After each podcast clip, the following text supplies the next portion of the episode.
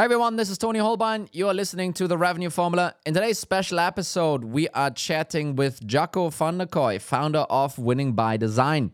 We are talking about where SaaS has been coming from, where SaaS is going from here, and what you can do about it. Enjoy.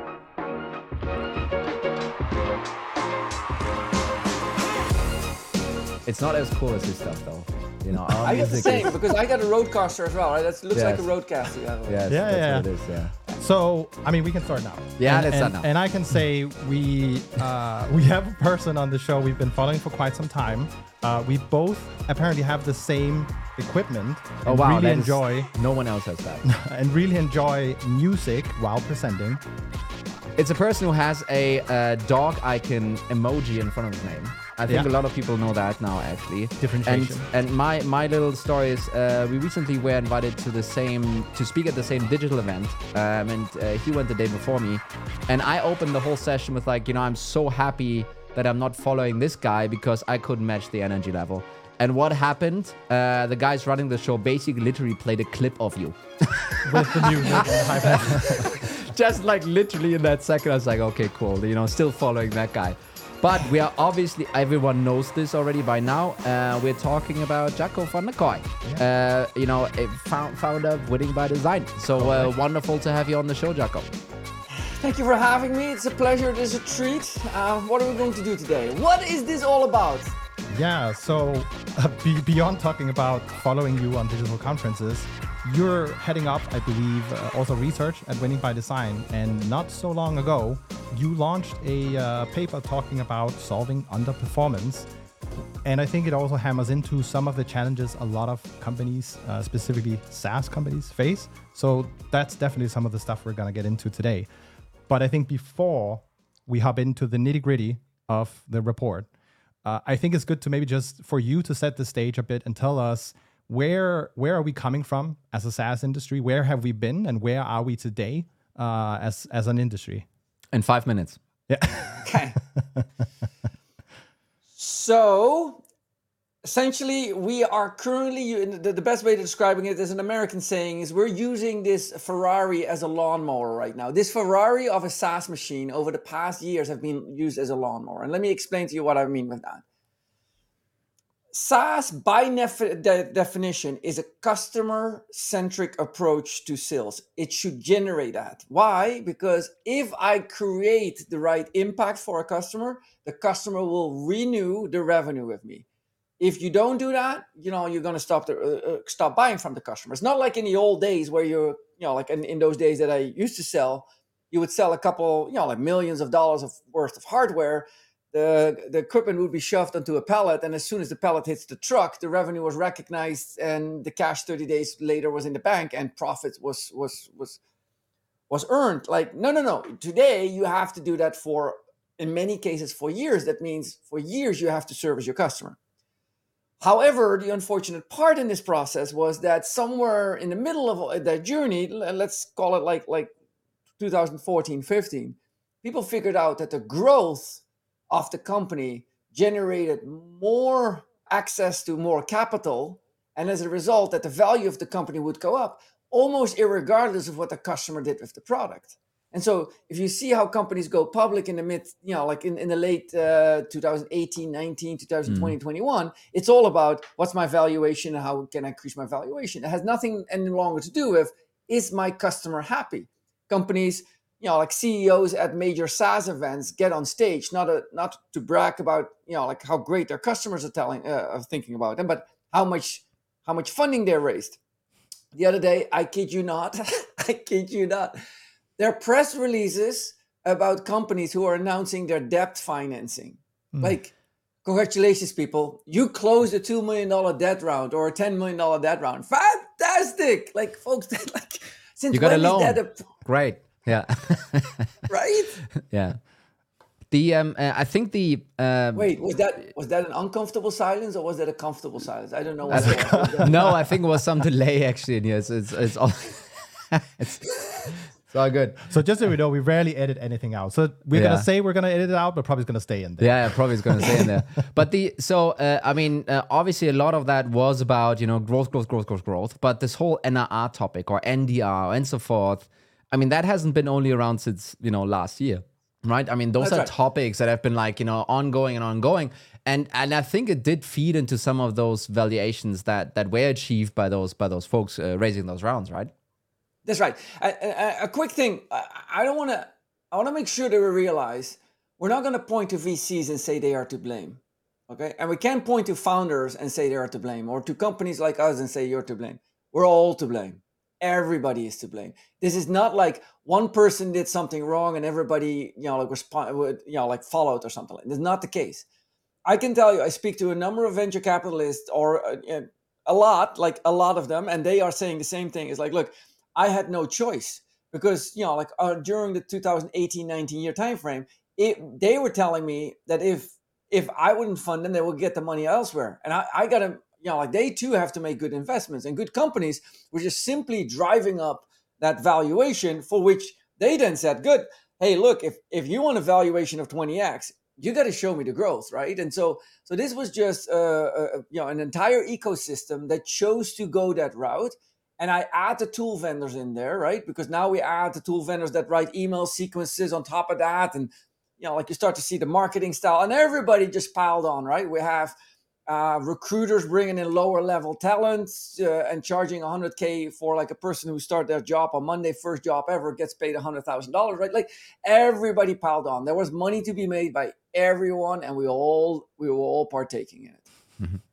And I think um uh, so I mean, you know, late teens that was that was still kind of considered a normal state, right? And then I think it went into a fever pitch early early 2021, you know, basically, you know, the the post-COVID boom on the on the valuation side, on the digital side and SaaS and so forth, where some of that stuff that you're kind of pointing out as an issue even became you know, I don't want to say worse or better, but even went more crazy, right? And I still remember a post of you, you know, during that time, and this was pre, uh, let's just say Ukraine, so pre before you know some of these uh, some of these valuations came down, pointing out that, and you were you were the unpopular voice in the room, by the way, in the in the LinkedIn room, which was. Um, hey guys, this is not sustainable. You know, you, you cannot keep doing it this way. This will come to a crash at some point. You, you sounded like one of those economists that's always, you know, ranting around at the, the recession, right? But you know, you were, you know, you were right, obviously, right? And kind of you saw some of these things not in terms of a this is going to happen, but through the X-ray of a guess, kind of winning by design and the uh, the bow tie, and, and think like, hey, that cannot actually work out, right?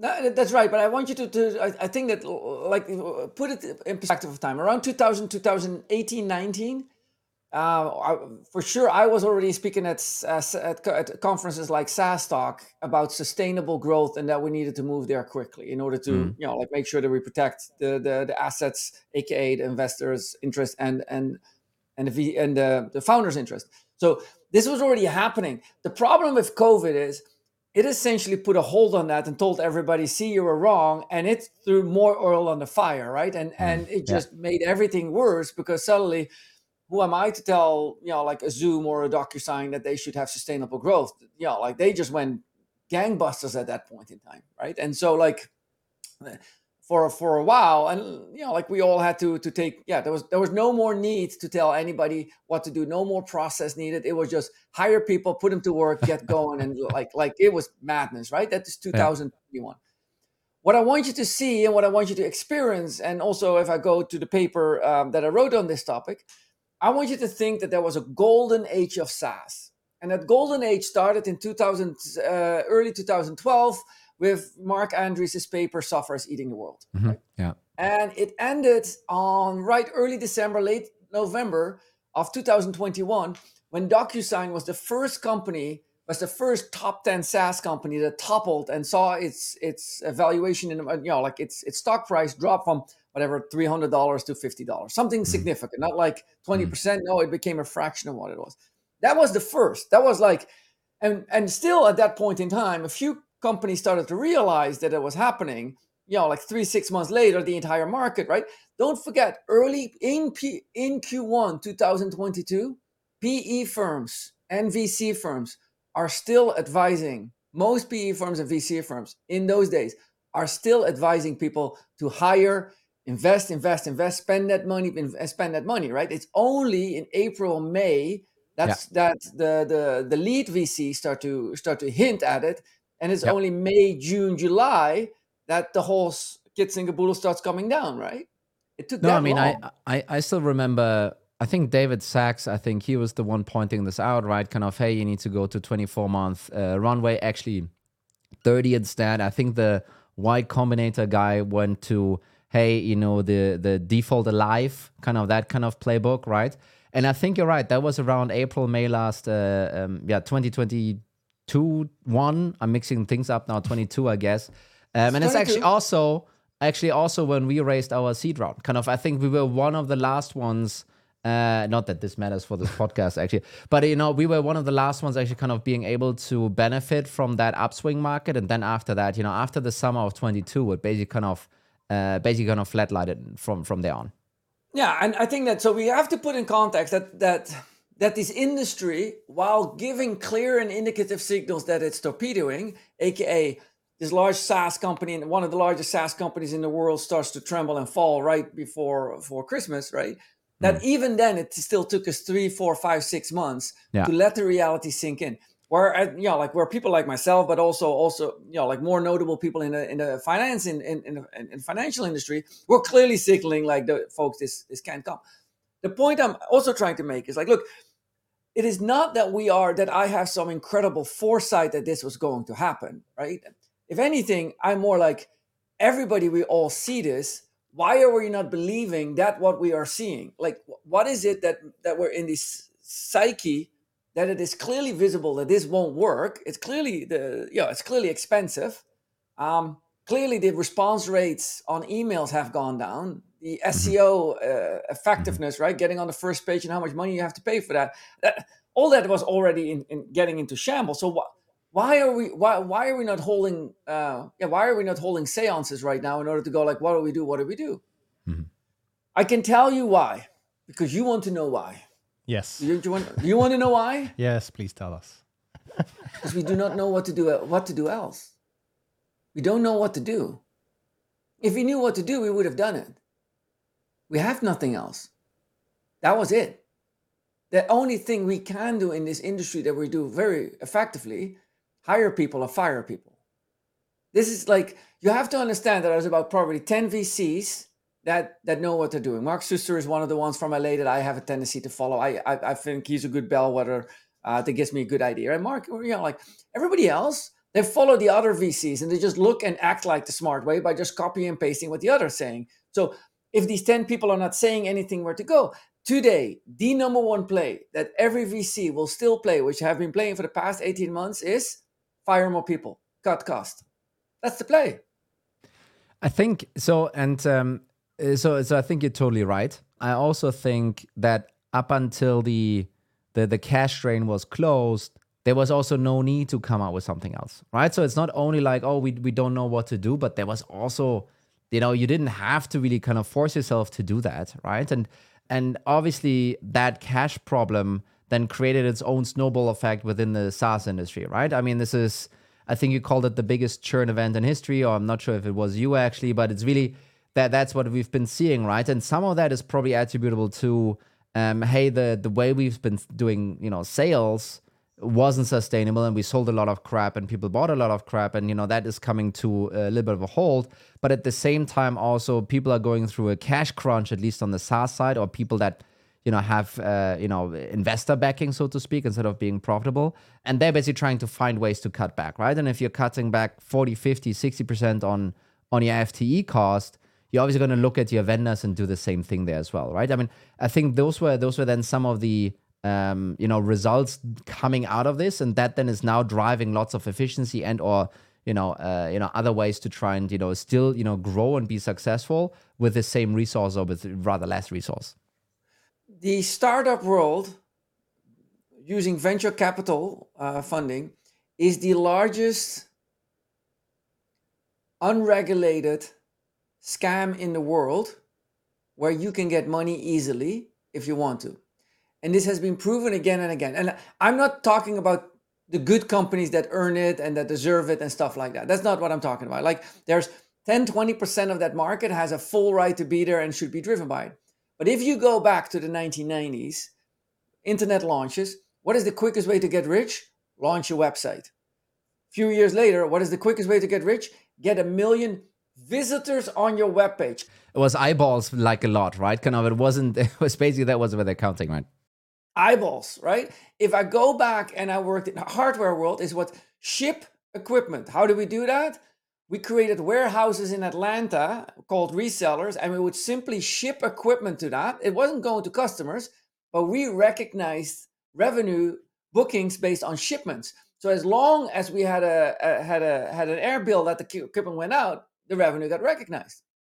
Okay, if you go down this line, you end up in SaaS that we, you know, like the metrics of SaaS can so can be so much manipulated by a founder that people can drive revenue. The current way, which is currently falling on its what has been, what I've been talking about behind the scene that is unaccessible, which we can bring out today in the world is how PLG has been abused in order to drive up NRR. What we have seen and what I have advised numerous founders of companies that are associated with this approach that you cannot do is the following approach. Let's say I have a $20,000 platform. Pick any number you will. And, and this is not reflective of one customer, this is reflective of dozens of customers that have high valuations. What they would do, they would drop the price on the first sale, let's say to $8,000. So instead of $20,000, I'm dropping the price to $8,000. I call it PLG. Hey, low price, two users, you can put 10 users on it, but let the product sell itself. Product led growth. Let the product sell itself. And I discount it so much for all I care, I could make it zero dollars. Right? Now, that customer goes into year one. And as that customer sits there, goes like, hey, this is a reasonable, good product, right? As they enter year two, they go like, no more discounts. I told you in year one, you could test it out, but now in year two, you need to pay full price. And so automatically, NRR is going to catapult because the price of that customer goes from $8,000 that they got discounted to $20,000 that they got listed, that, that list at. My NRR dollar goes through the roof. I suddenly are looking at 160% NRR or something like that, right? And yeah, I put that in the books. It's fantastic. Okay, now the customer starts to grow normally, and the NRR keeps growing, goes back 124 in year two, 118 in year three, and so it's it slowly you know tapers out. And everybody thinks this must be the best investment ever, right? It's not. You just you know like now, is this legal? Absolutely. There's yeah, nothing no, illegal about this.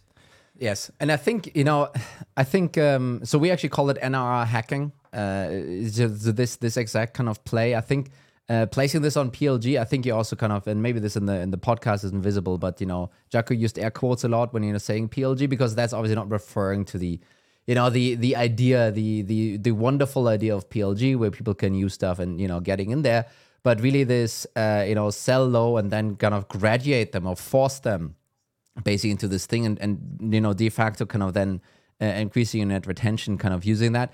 That's kind of the trick that you're that you're really referring to here right? That's right. And i think you know obviously you know like uh, plg today is used as a marketing lead generation campaign and as a sales methodology and mm. and like if you if we would only go back to the origins of plg um you know people who who who who used PLG did it because they hated marketing campaigns and they hated sales methodologies. and so for it now to make it full circle to be used as a marketing lead gen, lead gen campaign is like, I, I'm certain that somebody is like cursing themselves for ever having come up with it. Before we go on with the next topic here, did you see the latest Insight Partners research that actually shows that uh, sales and marketing expense of PLG are higher than uh, of sales-led motions? Did you see that? And we saw it, we noticed it, we've participated with our insights on it. Like, like, look, this this is not the, the thing that we the thing that we deal with is and what i want you all to realize is we're dealing with hero ball the, the reason why this market is the way it is is because we're dealing with hero ball hero ball is a term in america that you use when you play basketball on a team but you throw the ball to one person that person keeps dribbling and shooting doesn't pass the ball around it just yeah. that person takes the ball hogs the ball and then does something with it yeah. soccer same thing right um, there's probably a good analogy of me putting some Dutch, Dutch soccer player in here, but I'll let that be for another day. We're in the middle of Hero Ball right now. And this Hero Ball is done by any conference in 20 minute slots. They are putting somebody on stage. Doesn't matter as long as that person has a good stage presence, can tell a story, provoke the audience, and they laugh a little bit, right? Mm-hmm. If you do that, then the organizer of the event is happy, right? Because the organizer of the event gets paid by butt and seats, right? Butts and seats and and and, and um, investment dollars by uh, by those who are sponsoring, right? Which requires again butts and seats. So we all know how this works. And so the organizer is just putting putting heads on the stage in order to entertain the audience, like like a musical artist, right? Is that person speaking? Is that peer tested? As in, did people review if he or she is right? No. Is it scientifically proven? No. Is there data behind it that is often presented? Absolutely not. What we are seeing is pure hero ball. One person stands on stage giving a story of how they won the lottery last month, right? Which numbers they won the lottery with, uh, as a as a famous thing, right? And then that's it. And so then the audience goes away and goes like peel. And now if there's five people, five people on stage within the morning, and the keynote involve, involves PLG, and then the t- two of the following speakers talk about PLG, then PLG is a trend. Then we have a trend. And then everybody goes out and goes like, okay, let's go, let's go, let's go. None of this is scientifically proven. None of this is data driven. None of this yeah. has, has any merit of why we should be doing it other than this is the trend. And so we went through the past cycles. We had the inside sales trend, we had the ABM trend, target your audience trend, yeah. and now we have the PLG trend. Yeah. And so we go through these trends, right? Because we think that these trends are the next big wave of things, and they are not. Doesn't mean that inside sales doesn't work. Of course, mm-hmm. inside sales work. Yeah for a company that can benefit from it. It is not a it's not a hammer that you can put in your toolbox and use everywhere, right? And hmm. same thing as PLG and same thing as ABM. These things work when you apply them correctly, when you've done the research and you apply them to the right accounts or the right situation or the right market. Do you, you can't so, use them as generic tools. So I, I have to be the referee now. Ah, okay. I mean, we're having a wonderful conversation, and we could probably do a two-hour podcast, and it, it would still be great, by the way. Um, but I kind of want to progress a little Let's bit. Go. Now we've talked about the golden age of SaaS, right? Um, what has actually changed for business? What challenges are they faced with today? Please keep that silence in if do not cut it out. That was the answer. Oh wow! How many how many times did you deliver that one? That was actually like like pretty smooth on that side. So, but so uh, you know, explain that a little bit more, obviously, right? So nothing has actually changed, right? That's your point. That's my point. Nothing changed. Yeah. And and like I said, because people don't know what to do. The, the, you know, like there's exceptions, right? I'm not talking about like like like I, I want to talk about the nine out of ten, not the one out of ten who's doing something, right? Yeah. People don't know what to do and yeah. and so this market is at this point in time is in an in a full standstill catatonic mode and and as a friend of mine uh, uh, ted mckenna said is the fear of messing up is now bigger than the fear of missing out hmm. the fear of missing out is what fueled mm-hmm. this entire market yeah. over the past decade but yeah. now the fear of messing up because the penalty for failure is a radically low valuation and most likely your hopes and dreams that what you have worked on over the past 10 15 years for some of them their entire life dedicate their entire life to is going to be like you know like squabbled away within mm. within 18 months so i mean this was there was actually you know one of the one of the points i had and you know i can't fully square it in my head and then maybe your silence helped it with this a little bit you know when you look at some of those research firms like gartner or you know now even even g2 is doing those kind of analyst kind of jobs they're all predicting IT spending or you know these these kind of categories to actually increase. I think Gartner has 2023 increase on IT spending at you know almost 10%. I think G2 for next year has Don't something something similar which you know when you compare it to all the other categories of spending is kind of going in the right direction, right? So it's like it's it's hard to square the circle here when you think about like wait a minute, you know, some of these arrows actually pointing in the right direction but we're all here doing so so badly, right? The conversion rates are down, the sales cycles are longer, ACVs are down. You know, all of, some of that stuff you've you've also been you know doing research on. Um, is that kind of uh, you know basically kind of leading to this? Hey, actually, nothing has changed, but actually the the approach and the mindset has changed fundamentally. Um, I don't think the approach and the mindset has changed for for the the founders and and and VPs of revenue and revenue leaders, VPs of sales that I work with, that mm. they have not. I mean, they're they're all like still holding back. I mean, I, I don't see like there's I'm, I'm going to give you the answer to this, by the way. Don't get me wrong, but Mm. i just want you to know that nothing has changed. The, the, the answer is clear what needs to be done, but people are not doing it right now. Mm. And and and there's an, again an explanation for why that is happening, and and and so on and so forth. But um, yeah, people are, are like sitting I- sitting on their hands, hoping that they either can cost cut their way to growth, which you can't, right? Lion share cannot Yep. um, or to hope that the that the circumstances change, which they will not. You know, like like, and then uh, just a brief moment. Many people will say, "Oh, money got expensive, and that's the reason why this changed." That that is the case. It was a cause, but the cause that co- that made that problem is we shouldn't have been spending that much on growth anyway, right? Like we were already spending too much money on growth. The fact that VCs were willing to fund that and that then it went in hyper mode cannot be say, said, "Oh, money is now expensive." No, no, it's im- important, played a role, and caused a lot of this to to uh, to come to an end. But the fundamental problem is that we're spending too much on growth by companies who shouldn't be growing. We're forcing growth into companies, so we're forcing their valuation up. So we're forcing their exit strategies, and then we're telling, you know, like this happens all the time. After the company goes IPO, we're telling the public markets, "There you go, I made my money. Good luck with it." Right? this is the common trend, right? Yep. Like, like, let's not misunderstand that the VC firms uh, have little to no interest in a company after they go public. But let's go to the solution side, Mikkel. Well, so I think you you move a bit further in the report to actually pinpoint some of the challenges. This underperformance. Can you tell us a bit more what what is the underperformance we're looking at today? Yeah, so the underperformance comes down to this. We are sitting post 2008. We have a large scale of the workforce who actually does not know how to do their job, has been underinvested in, and which I refer to as unskilled labor. So we are dealing with unskilled labor.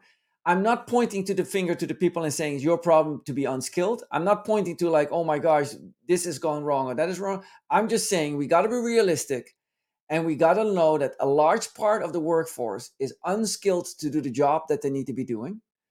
Second, we do not have enough experience any longer from the 2008 area. When we were in 2008 in the financial crisis, almost every revenue generating person that was in in a, in a leading function had gone through in our world had gone through the dot com bust, right?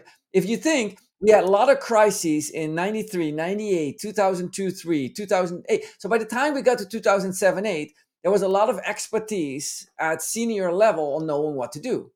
Today we lack that. Today, most of the VPs in position, the CROs in position, were not in a high enough position during the 2008 years that they actually can leverage the insights from boardroom conversations that they learned then.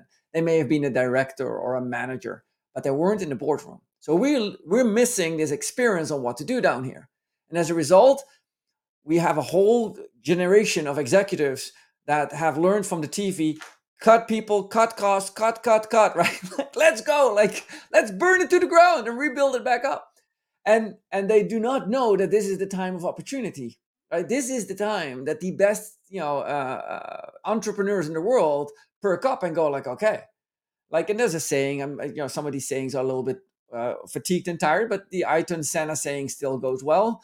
And it is like, hey, it's really hard to pass 12 cars in in a fantastic weather, but if the if it's raining and the, the weather is bad, okay, then you can start passing lots of cars in a Formula One race. And that's the point that we're seeing right now. And that that's where I'm trying to point to. And as we get to the solution, obviously, we need to tackle the problem. Unskilled labor, one. You need to tackle that. Number two, over dependence on tools. Because of the unskilled labor, we have deployed a gazillion of tools inside, and we have asked these tools to deliver for us there's books written about like the efficiency of tools versus the efficiency of, of, of humans and steve jobs did a fantastic little short on that right about the man on the bicycle and and in the end we are infatuated by tools. Look at the madness that is, re- re- is around chat gpt right now. You talk to any point in time and and i replay to you a conversation about how that relates. Uh, i was on another podcast somewhere earlier this week and um, and the, the conversation was about ChatGPT. And they, they asked me how did I like ChatGPT. I said it's a fantastic tool. Uh, do you think it will help? I said absolutely not. Um, you know, like it will destroy. We should be very careful. And and you know, like these things. I, I think ChatGPT is a tool. The tool is not the problem. The user is the, the problem. And the person said, but yeah, but the emails are now so much better. I'm going like that's fantastic. I agree. The emails are better because the average writer cannot compete with an automated tool that good. And so here we have the overuse of a tool to write better emails. Now, are you going to open up more emails that are better written? Do you walk into the morning go like, dang, that's a good written cold spam email. I'm going to open that email. Maybe one, but then you're going to get a thousand of them from a thousand different vendors, all equally powered, all using the same tool, all using the same algorithm, all getting the same email. 18 months from now, email will will no longer we will be desensitized by email our linkedin posts are automatically generated so people won't post original thoughts they will be published linkedin in-mail messages will be coming from spam. So all this is gonna if you per, if you foresee what is happening right now you extend this forward. Like i don't have to be brilliant down here to let you know this train will hit that wall. It is going to happen. There is no question about it. What is the outcome of this? The outcome of unskilled labor that is over using too much tools is skilled labor that doesn't use tools. It's as simple as that. If you want to run a good revenue organization right now, teach your people to pick up the phone, dial the number, and call your customer. Get on an airplane, have a drink with them in, in, in the other side of town. Go meet with them. Right? This is where this is as clear as day as the trend where it's going, and we already see the signals. Uh, it's the the data that shows that that is right. Become part of a community. No longer are we going to measure you if you have like eighty thousand followers on LinkedIn. That is no longer of interest. What we want to know is do you have three hundred followers on LinkedIn, and those three hundred you can reach out to and connect with and have conversations with, right? And those three hundred people are the right kind of people. So we're going to go off this entire volume, which you already know because you brought it up the eyeball volume, the visitor volume, all these things that we have seen in the past that were volume based, we're going to go right back to quality. The pendulum is going to swing. We're going to end up with very skilled salespeople in two, three years and organizations that invest in their sales teams and marketing teams and, and meet their customers are going to succeed. And that's going to drive NRR from the right customers. From that's all the point from the right customers. So, I mean, to a degree, what you're saying we, we talked about this hacking NRR piece. Uh, we talked about hacking growth or forcing growth. I think you mentioned it. And the tools used unskilled labor, tons of, uh, sorry, the, the, the ways to achieve this, tons of unskilled labor because that's what's just available in the market, and tons of tools used in order to scale the whole thing up, right? And now everyone is sitting there and you know wondering, so what's what's the next what's the next play gonna be? And and you're basically very old school and maybe very very correctly so pointing out folks it's we're to go back to basics. It's to be smart people skilled people working pretty hard doing human interactions doing true true building true connections with other folks. That's how we're to conduct business going forward right? Is is that your message? That's my message. I want if you're a listener you're a vp of sales i want you to look up whether you have uh, call it a meeting call recording tool of, of choice. I want you to stop listening to those calls. I want you to start measuring how many calls they are recording. I want to know how many meetings, in-person meetings, do my do my people have with my customers? Because if they have on average four meetings a week, you know, like look, and, and I come from the days of um, um uh, what's the, the Cisco uh, uh, guy again? That guy. Yeah, we know we know who. If you do not meet, sorry. We, we know whom we, we also I, I can't I can't pick up the name right. It's like that, that's how old we're getting. Yeah. And oh. so, but the, the point is like if you don't meet with a customer, I, my CEO that I worked for, uh, the, the person I worked, Rob van Oosterburg, uh, said to me one thing: I need to see expense reports from you. If I don't see flight expense reports, you're not doing your job. I don't need to see visit reports. I need to see expense reports question on this, right? And this is something that you guys at Winning by Design has also been popularizing this whole concept around, you know, ACV and matching that to emotion, right? So jumping on a jet, going to see someone in person, that's that's an enterprise piece. Suddenly you're talking 50k and up, right? Do you do you see a, a squeeze then happening below that? You know, if if you say, hey, that's the way forward, is is there going to be a um, you know an issue coming up from for the smaller the smaller ACV ranges? You think? Of course not. Of course not. I want you to jump on an airplane to fly to New York to meet with your $25,000 customers. But while you're there, I want you to organize drink and invite three customers and 16 prospects to have drinks with you. Then the next morning, I want you to go running with a friend of you who's going to introduce you to three more accounts. You know, like then that afternoon, you're going to have lunch with uh, a channel in the area or a partner. You know, like you're setting up business trips. You're not just visiting one customer and flying back. Mm. That is a week on the road. Look, you know, like I grew up. Monday you leave the office, you come back on Thursday night, and Friday you do all your paperwork. Right? Mm. That's the world. That's the world I grew up in. Welcome back to the good old. You got to go out on the road, right? Fantastic that you work remote. I truly don't care where you live. If you live in sales, you can live, you know, like in, you know, like somewhere outside of Salt Lake City, uh, 20 miles south of Salt Lake City, or 30 miles north of Denver, right? Get on an airplane we lived and the world that I grew up in is I don't care where you live as lo- as close as as long as it's close to an airport that that has many connections. That's the world of remote working, right? And we're going to go back to that. We're going to go back to that for the successful companies, right? Don't get me wrong. There is obviously room for inside sales for smaller deals, higher velocity. Inside sales teams are a, a niche tool that should be employed appropriately. PLG is an approach that a company based on a very product centric uh, group of people that came together that is an approach. Plg is not a marketing uh, lead gen campaign or a sales strategy. It is a fundamental product design strategy that mm-hmm. was generated five ten years before it has gone to market. So i wanted to surface one of the points you had in uh, in the paper itself which is to be honest a bit dark and gloomy. It's that two-thirds of reps are no longer able to hit target. And uh, I think if you're right now sitting and listening and you're a revenue leader, if, if that was me, I would wonder, hey, that's that's cool. There's a couple of basics we need to have in place, but I need to make an impact, uh, Jacco, Toni, and Mikkel, the next, you know, 60 days. What am I gonna do? Yeah. And, and I know that's also something you kind of addressed a bit uh, in that. So I would love to hear your uh, your take on that. Yeah. So we now have like um, an incredible sample size. You know, like over the past three to six months, we've noticed that there's an uh, we notice what it takes to perform. Uh, I wrote this uh, paper quite a, while ago, but at this point in time, we know what the solution to this is. So that, that that's good. In those days, we were still uh, poking at it. We have multiple problems taking place that can. There's no single solution. If somebody says, you know what, I'm just going to hire a, a, a rep that, that that that is fantastic, do that but there's limited reps of that. So you you can't. At this point in time, just to, to relay the statistics properly, and I I I, um, I, I simplify it a little bit. The top 20% is no longer the top 20%. What historically has been the top 20% is 4.4% today. The bottom 10% is no longer the bottom 10%, it is approximately the bottom 28%. If you manip- if you simplify the numbers, about one out of every three uh, is not motivated, is not performing, and has no role, no rhyme or reason why they should be in the role they are. They were overhired. This has happened in 2002 and three. It has happened again and again. It's not a problem, but those people are not in a job that they're contributing to the company. They're just consuming not just money, but often resources and opportunities of people who can do better, right?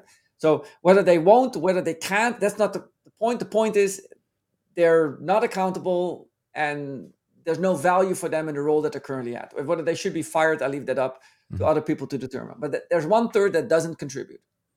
There's one third, the middle third, that uh, we don't know what to do with. I'm going to come back to that. And there's the upper third. There's about like 28% of the people that actually does reasonably and is on average above 80% performance, whether that is on quota on sales, onboardings, expansion, and NRR generation, lead gen generate, all that, right? It's Across the entire. So about one third of the audience actually uh, of your workforce actually delivers. Two thirds, that middle one third and the bottom one third, are, are below performance. The problem is what happens with that middle one third. I call it the normal performer or the subnormal performer. The normal performer is the is the top performer that, that hits reasonable quota. The subnormal performer is not delivering right now. The group of underperforming and under normal subnormal performing is 60 as close to 70%. That group is so big that they have dragged the average down. So I can no longer talk about averages because the averages has gone, or I need to talk about historic averages. Mm. But that is so far off the chart right now. We're talking about, you know, like if you have a sales team of 10 people, five or six people are not even to, are able to hit 50 to 60% of quota, right? Like like normally that's your bottom 10%. Your bottom 10% is now 28% and they are at 20 and they are at like 30% of quota, mm-hmm. right? like this this performance curve has shifted drastically. And many of you who are listening to this pod are probably listening to this podcast because you want to know, like, this is my world. I have no way how to do it. I need somebody like Jacco to tell me what to do. In a second, I will tell you. this is the problem. The problem is that the one third at the top really performs. The middle group, I want you to listen to this because this is super important.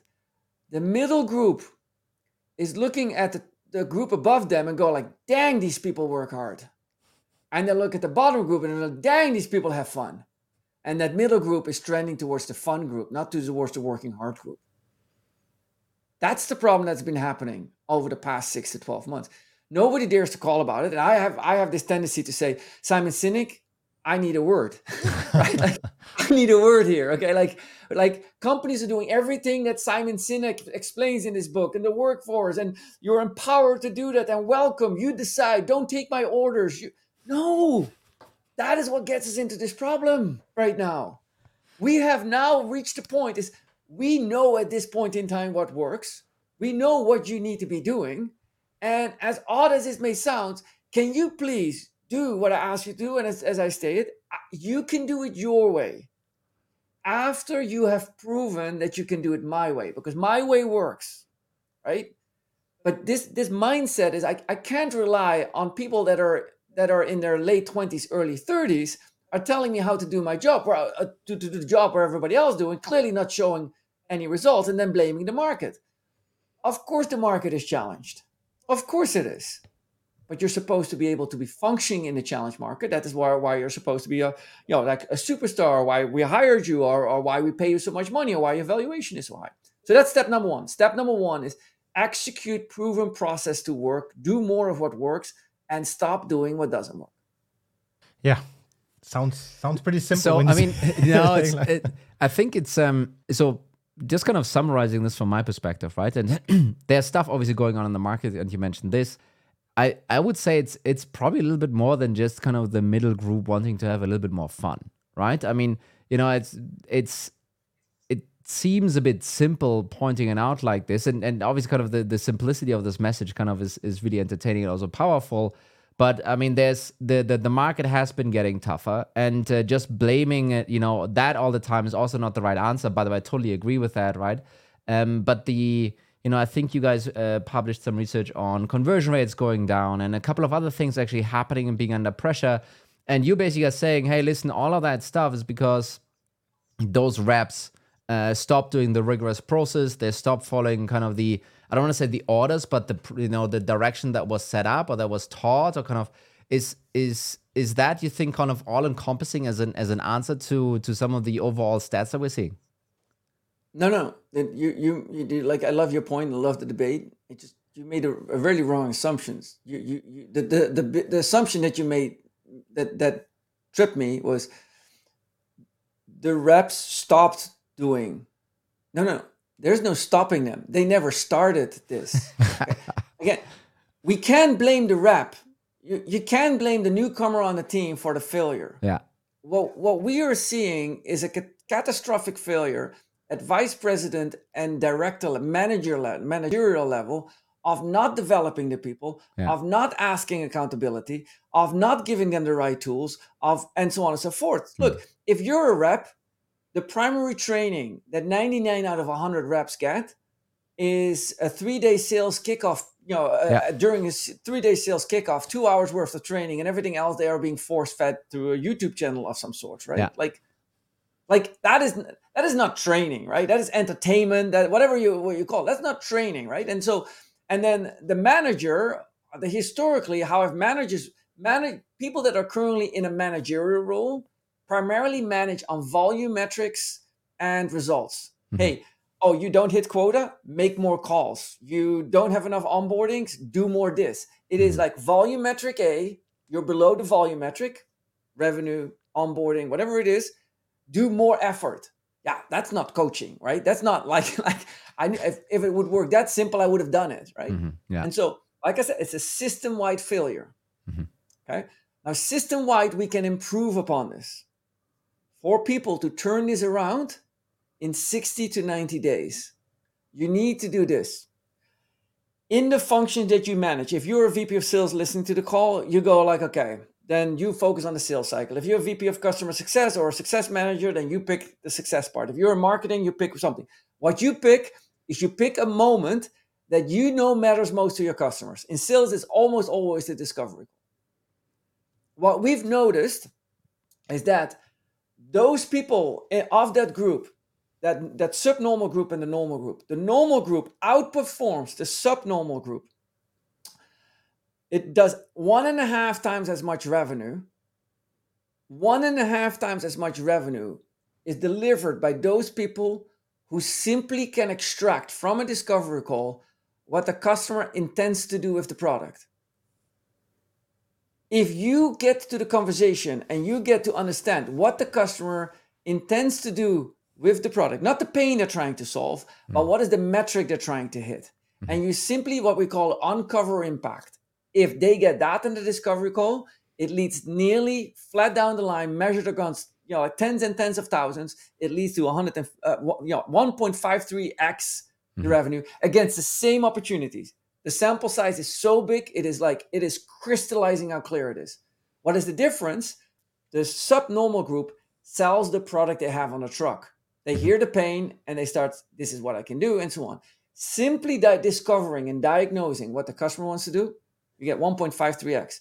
Mm-hmm. In order, therefore, to make that subnormal group active, should I let them flounder on the ground and say, well, let's see what you do, do again? No, I should teach them how to uncover impact by that what is working by the other group does. I don't need to teach them the 16 disciplines of sales and you know like advanced provocative selling and how spin selling question based like can we just learn them like in a single task teach them for 2 hours how to uncover impact mm. implement this over the next 4 weeks. Listen to a few calls. Share it as a team. Do that for 30 to 60 days and you're going to see your revenue increase because customers are buying impact. They're not buying product. They're not buying features. They're not buying solutions. They're buying what comes out of that machinery. Yeah. And i guess i mean so i really like this this sprint approach this agile is it's part of the agile framework and the methodology right? So we're talking a lot about this as well you know road mapping as revops and so forth. But the basically the point is you take a metric that matters right? That's part of your uh, revenue engine basically. And uh, you try and you know with a specific coaching effort try and tweak this up. And then basically you could decide to move on and kind of you know work on a different thing right? Obviously there's a human element to it so you need to do follow-ups and so forth. But basically kind of that's that's kind of the uh, the the point that you're making is kind of with those very targeted specific points right? It's almost like you're playing golf uh, and you you do it for the first time and you mess up completely it's not like your coach tells you everything that's wrong. No. he just tells you, hey, you know what? Put the shoulder up a little bit higher. You know, it's not like everything is, you know, effed up with you. It's, you know, tweak this one thing. Mm. And, you know, once you get that right, you, you move on, right? Is, is that how you would, uh, uh, you know, obviously in your case, kind of a coaching sales rep kind of thing, but it's really, uh, you know, this is applicable across the whole revenue engine. And, and it's kind of a very much a structured approach to tweaking a specific thing and ideally holding on to that over time to actually make it work on compound. It's way more, and that's exactly right. It's way more important to teach one skill and let them do that well, yeah. than rather than teach them ten skills and and know like they don't implement it. Yeah. Um, and yeah, there's many mathematical ways how I can you know like I can explain why why you need to focus on that one skill and the other is, is simply no, and then you need to make it stick mm-hmm. right? You need to listen to some of the calls. You don't, if you have 100 reps, you don't need to listen to 100 reps. You can listen to one sample call, listen to what worked, and show others this is how to do it, right? But um, wouldn't, just to kind of throw this, maybe this is, you know, maybe this is not as controversial as I think, but you've been kind of pointing out a little bit the leadership here also as well, right? Isn't there also some kind of a leadership coaching? I'm not sure that needs to go on. That's not only on the rep level, but it's maybe, you know, one level above that.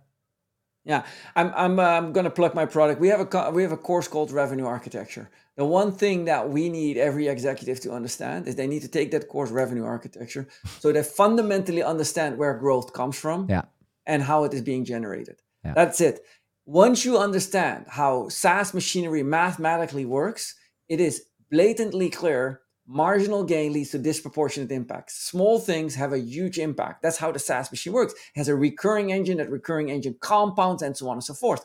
And not only on the, on the NRR side, it, it has an effect everywhere in, in deal closing and lead generation and so on and so forth.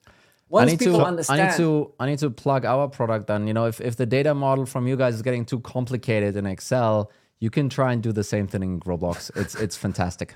But uh, you know that maybe is enough on the on the. I'm on the trying to be like the polite podcast manager, referee in the corner, because we're we're coming to an end here. I'm sorry. I'm so sorry to say it. Yeah, I'm pretty sorry about that. I, I want you to think, and I want- want the listeners to think at, at- to this point. It's like, look, a, a- a few, let's establish a few rules of the of the new game that we're entering. Okay, the few rules are: nobody knows anything. If somebody knew, we would all be doing it right now, and it would be working. We wouldn't be in this mess. Mm-hmm. So it doesn't matter whether you're a, a plentiful, you know, like VC or, or or a person like Jacco and so on and so forth. We all are trying to find our way out. Yes, that's number one rule. We cool with that? Nobody knows. We're all in it. Number two rule.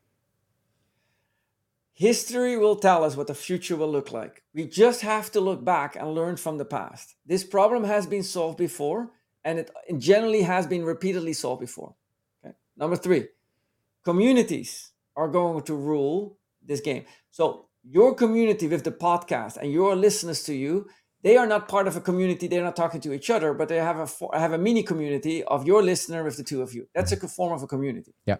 And so you have an important role to play in this because you are an educational audience. So you should look for data and you should make sure that you pro people and that you do not let it happen again that some cool dude with, with, a, with a new product launches an ABM product and then stands on stage and tells everybody this is the way to do it, right? Like, or a PLG product. Like, that is unacceptable, right? And so that's third rule. The first rule, and I'll, I'll leave it at that, and then we'll, but like, look, if you're in a recurring revenue business, I want you to embrace the, the, the following principle. It's a very basic first principle. First principles are so undeniably true that you you can no longer deduce them to anything else. Like it is what it is. The first principle of any subscription recurring revenue based machinery is recurring revenue is the result of recurring impact.